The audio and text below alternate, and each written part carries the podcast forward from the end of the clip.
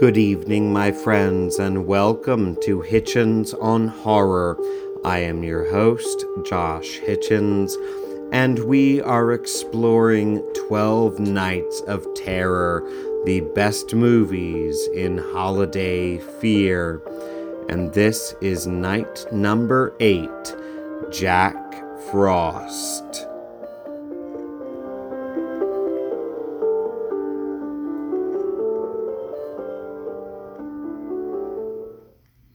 So, I think it's time for a little bit of levity in our 12 Nights of Terror series. We've seen some pretty heavy movies in the past couple days, but Jack Frost is something very different. It is a great horror Christmas camp classic.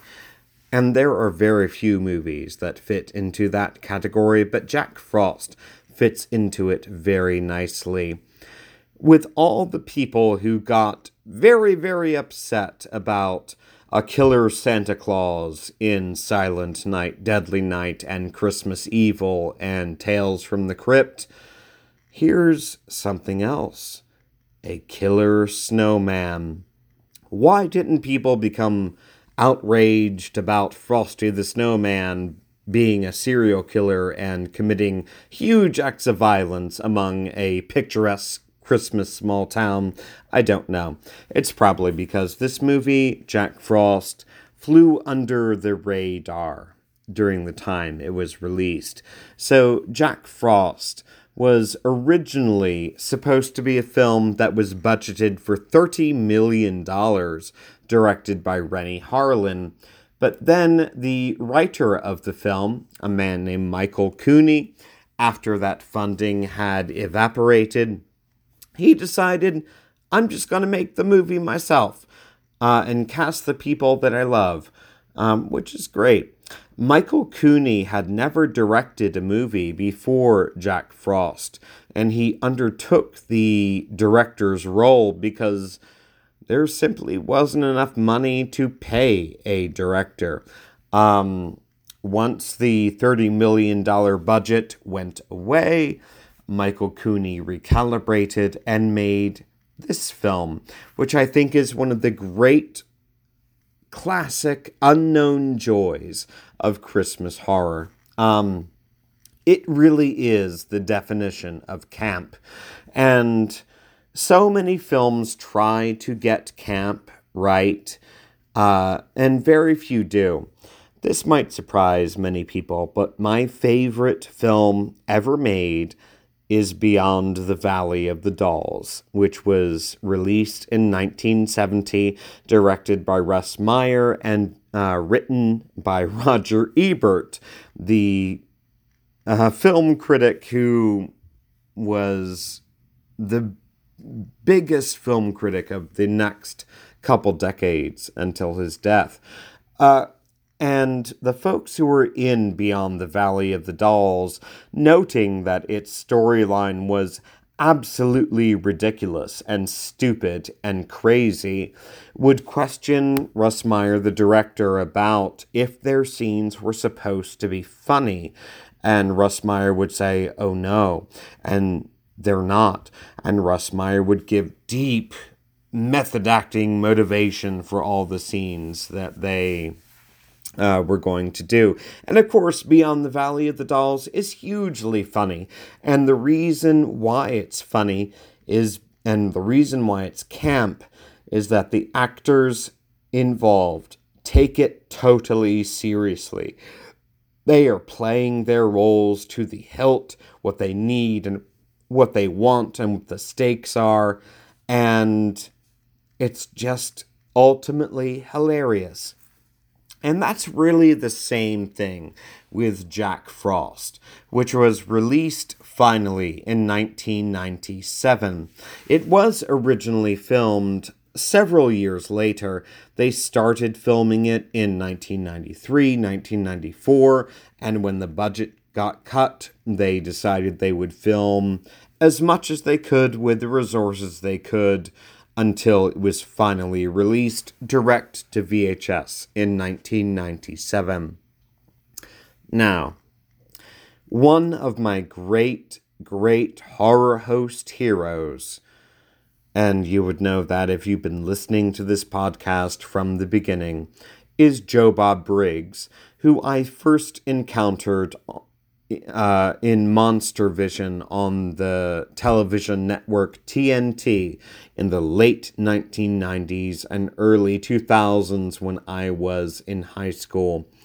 And Joe Bob Briggs is kind of fra- famous for giving a rant for each film he hosts. And if you are a subscriber to the horror movie uh, streaming service Shudder, which you should be. It is only $5.99 per month www.shudder.com. There's some great content there, and Joe Bob Briggs was resurrected on that streaming service with his show The Last Drive In, co hosted with Darcy the Mail Girl, aka Diana Prince. But Joe Bob Briggs is notorious for his rants. And I'm going to take this opportunity to give a little bit of a rant right now in this episode of 12 Nights of Terror. It relates inextricably to Jack Frost, I promise. So, I am 36 years old. And I have noticed on the internet a lot of nostalgia for Blockbuster Video in the past year or two, and that frankly really pisses me off because Blockbuster Video was the Walmart of the video rental system. They censored the titles that they just put on display. Um, Blockbuster was not a good video store. What I want to really celebrate in this moment is the mom and pop video stores that were annihilated by Blockbuster Video and were hugely successful before Blockbuster became a thing. When I was growing up in the late 1980s and 1990s, we had two neighborhood video uh, video rental stores, one of which my mother had actually worked at, and my mother uh, had actually uh, recorded many films during her time working at this video rental store before the technology of VHS um, caught up with the fact that you could very easily just copy the movies. Um, but that's how I first saw The Watcher in the Woods, Disney's great elusive horror movie from the early 1980s. That is how I first saw The Midnight Hour, in, uh, released in 1985, the year I was born, which I think is the best Halloween horror movie ever made, and countless others. But in the mom and pop video stores, you could see such a huge selection of films that were not censored, not curated, just everything that was available. And me, growing up, I always gravitated to the horror section, as one does. And back in those days, the VHS box art was the way that you sold the movie. So there were many movies that I saw just the VHS box art of when I was, you know, 10 years old, 12 years old, 15 years old, movies that my parents would definitely not allow me to watch but that the VHS box art made me aware of. Um, it was in this way that I became aware of The Evil Dead. It was in this way that I became aware of Night of the Creeps, that I became aware of Night of the Demons, one of the best VHS box uh, art, I have to say.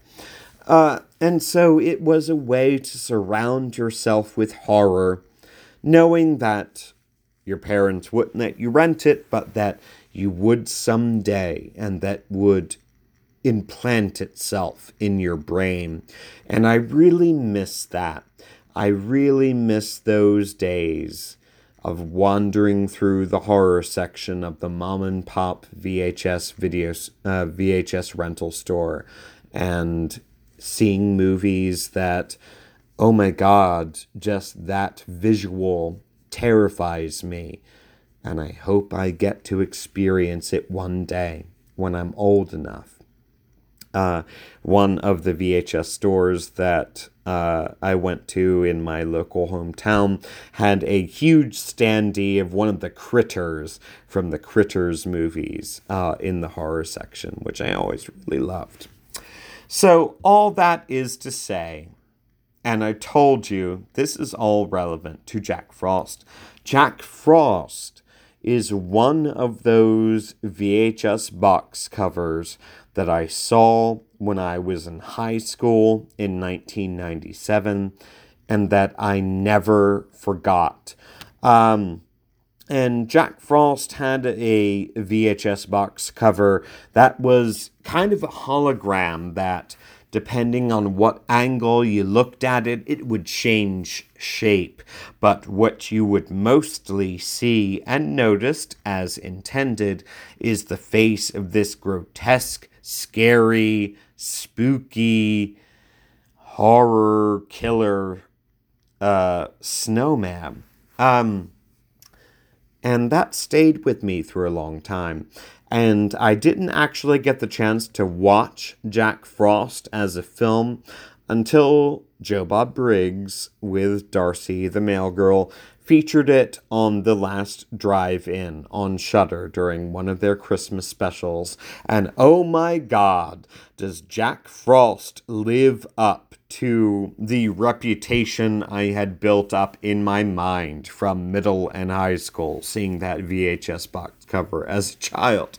Um, Jack Frost, I think, is, as I've said, a welcome respite from the series of 12 Nights of Terror that we've been going on, all the films that we have watched together so far have been very scary and traumatizing and horrific in different ways.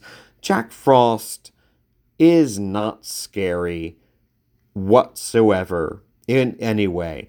But Jack Frost is a perfect and hilarious Christmas movie, and I recommend that you watch Jack Frost for the first time in an altered state. Um, since it's Christmas, if you drink some eggnog and pour in a little extra whatever you want, um, or if you imbibe on whatever natural herbal medicine that you choose to partake of, that is the setting in which you should watch Jack Frost. Um, I think it's a great movie uh, and a nice camp classic in the midst of all this terror. So, Jack Frost, as I said, was filmed in 1993 1994 and it was filmed in uh, the town of Big Bear, California, which is in northern California. And they usually get a lot of snow there, which is why many Christmas or winter themed movies film in that section of California. But when Jack Frost was being made, it was the warmest winter on record. It was 70 degrees every day. There was no snow, so every bit of snow that you see in Jack Frost is totally fake.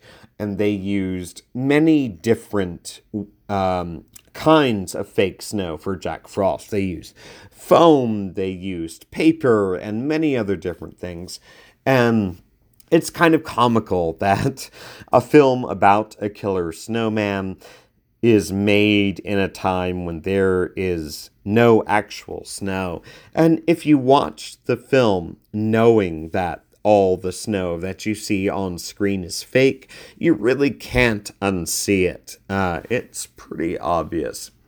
So, Jack Frost is the brainchild of a writer named Michael Cooney, who had the idea for Jack Frost, the idea of a killer snowman, about 10 years before the movie was actually made.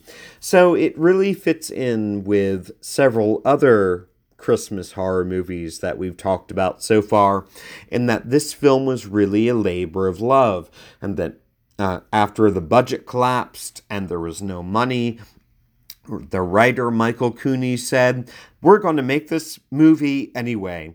And Michael Cooney also directed this movie, even though he had never directed a movie before because they simply could not afford to hire someone to direct the film. Uh, and Michael Cooney does a really terrific job directing this film if you want, and I hope you do, when you watch Jack Frost, it really captures that small town Christmas atmosphere that you want in a Christmas horror movie.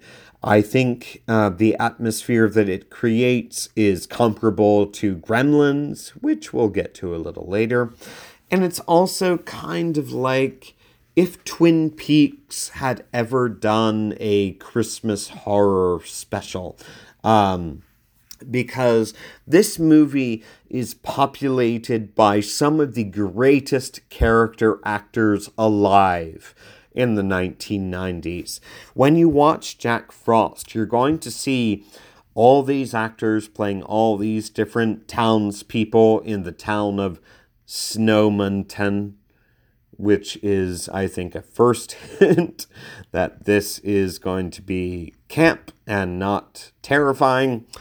Uh, but these actors are all folks that you have seen in a million different movies, in a million different episodes of a million different television series, and they're all terrific.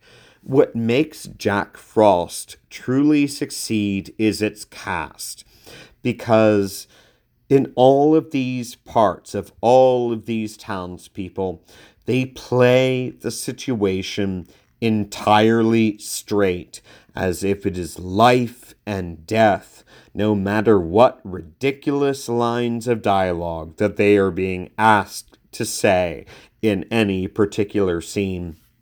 And I think that's the true definition of camp, because camp doesn't work when the actors play it as if they are in on the joke. Camp works when the actors who are playing it play it as if it is Shakespearean tragedy. And that's what the folks who act in Jack Frost do. And they're all terrific. It it's just a hugely well acted movie, and the performances of all the ensemble cast is a huge part of what makes this film as wickedly entertaining as it is. So, what is Jack Frost actually about? Um, the opening credits do a really terrific job of setting the scene and establishing the Christmas atmosphere in this film, in which um, someone tells a little girl the legend of Jack Frost. And both the narrator voice in the opening credits and the voice of the little girl who responds to the narrator are both played by writer director Michael Cooney. Um, does a really terrific job of setting the scene for this film. So, Jack Frost, in the context of this movie, is a serial killer who has been caught uh, finally by a police by a policeman uh, named Sam, who is played by Christopher Allport, and Jack Frost, the titular serial killer, is played by Scott MacDonald. And Scott MacDonald, as well as pretty much everyone else in this cast, was renowned as a theater actor, had received had been in Tony Award nominated and winning plays on Broadway. Um, but anyway, Uh, so the serial killer Jack Frost is being transported to execution, and the truck that he is being transported into collides with a truck that contains genetic uh, experimental material. And the serial killer Jack Frost gets doused with that genetic experimental material, and then he dissolves um, in a bloody and gory way into the snow on the ground and then disappears and then reasur- uh, resurrects as a killer snowman. And one of the things about Jack Frost as a killer snowman is that, as the townspeople of Snowmonton eventually learn, he is able to both melt into complete liquid and then reincarnate as a full snowman. And Jack Frost, the serial killer snowman, then wreaks havoc on the town of Snowmonton against all those who tried to get him executed.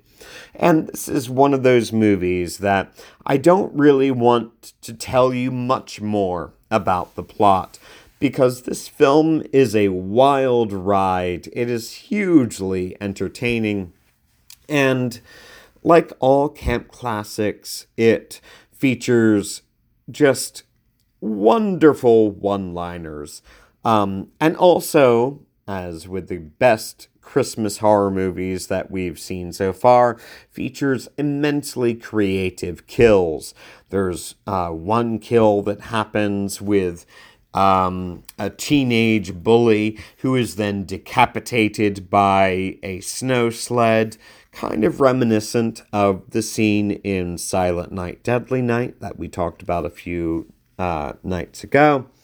Um, but before that bully is decapitated by Jack Frost via sleigh, uh, the bully says to a young, innocent child, killer Santa uh, or, or killer snowman, huh? Um, so that gives you an example of how on the nose some of the camp horror comedy of Jack Frost is. And there are really a lot of great lines that happen in this film. Uh, and I'm not going to spoil them, but there it's just really, really funny. Um, very reminiscent of The Crypt Keeper uh, that we've talked about with Tales from the Crypt, one of the very first horror hosts in any medium, and especially the Crypt Keeper, uh, the Crypt Keeper as embodied by John Kassir in the 1980s and 1990s HBO TV series of Tales from the Crypt, where uh, Jack Frost, the Snowman Killer, gives these one liners that are just very dark and macabrely funny. Um, one of which, uh, after the killer snowman kills a townsperson uh, with an axe by shoving the wood end of the axe down the person's throat, um, says, I only axed you for a cigarette so that's the kind of movie that we're watching. Um, and because this film was extremely low budget, you don't actually see Jack Frost, the snowman killer, in action for quite a long time because they couldn't afford special effects. So, what you see most of the time when these killers are being done is someone in a foam white arm, just sort of swiping across the screen. And then you get, oh, there's suddenly a horrific kill. Um, one of those happens fairly early in the film uh, to a woman who is both strangled with Christmas lights and has her face um, uh, frequently smashed down into glass made Christmas uh, decorations. And as someone who is in a three cat household now, I know the folly of the glass Christmas decoration. Um, but this uh, film is probably most famous for a scene involving Shannon Elizabeth, who is probably the most famous actor involved in Jack Frost. It wasn't famous at the time it was made, but became famous afterward. Uh, Shannon Elizabeth was most well known for her subsequent roles in American Pie and the original Scary Movie. This was one of her first film roles. It was her first nude scene, uh, and she uh, wrote in uh, said in an interview that she made this movie before she got her breast implants, which good for her. Um, but Jack Frost is sometimes most famous for the scene in which Jack Frost, the snowman killer, as we know, can melt and then reform into a snowman. And Shannon Elizabeth decides to take a bath in a bathtub, and Jack Frost, the serial killer, um, comes in and there's a scene. Uh, and like the Evil Dead, which as I was growing up was um, kind of thought of as like, oh, that's the woman where that's the movie where a woman is assaulted by a tree. Uh, Jack Frost was a film that was known as, oh, that's the movie where a woman is assaulted by a uh, killer Santa Claus in the bathtub.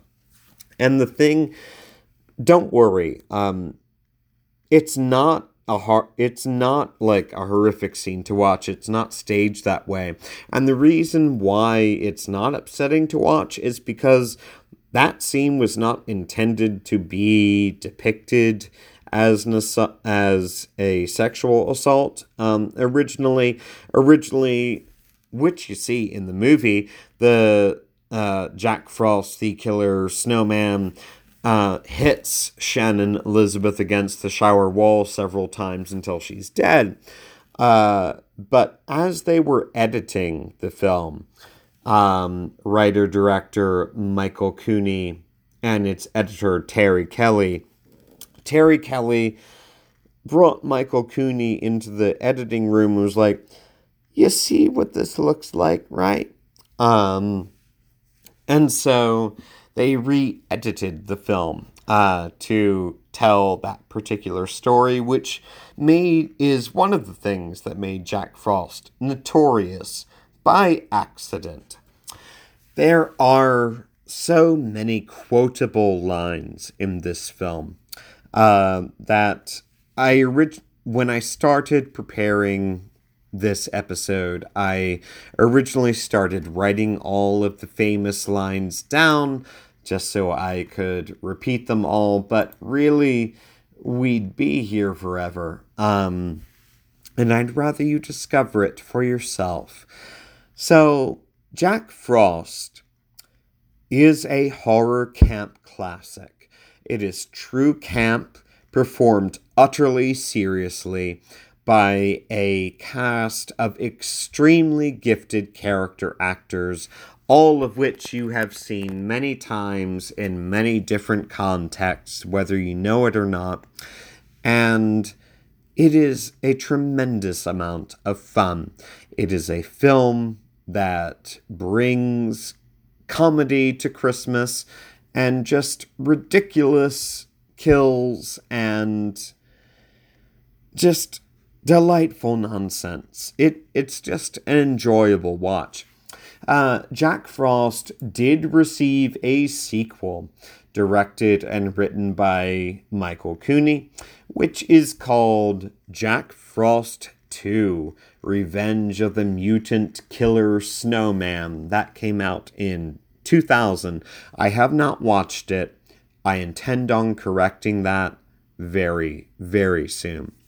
So I cannot recommend Jack Frost enough. If you want a little bit of lightness and camp and just fun in our 12 Nights of Terror, and again, it's best if you are not totally sober for watching this movie. Um, enjoy. So, where can you watch Jack Frost? Fortunately, Jack Frost is one of the few films in our 12 Nights of Terror series that is pretty much available to stream everywhere. Um, it is available to stream on Amazon Prime. It is available to stream on Tubi, T U B Y, which is a free streaming service. And you can also watch it on Shudder, the horror streaming service. And if you have Shudder, which, as I will say again and again and again, if you're a horror fan, you should subscribe to Shudder. And if you have Shudder, you can watch Jack Frost, hosted by Joe Bob Briggs and Darcy the Mail Girl. It is a wonderful addition to the Christmas horror movie canon, hugely ridiculous and enjoyable. Watch it, my friend.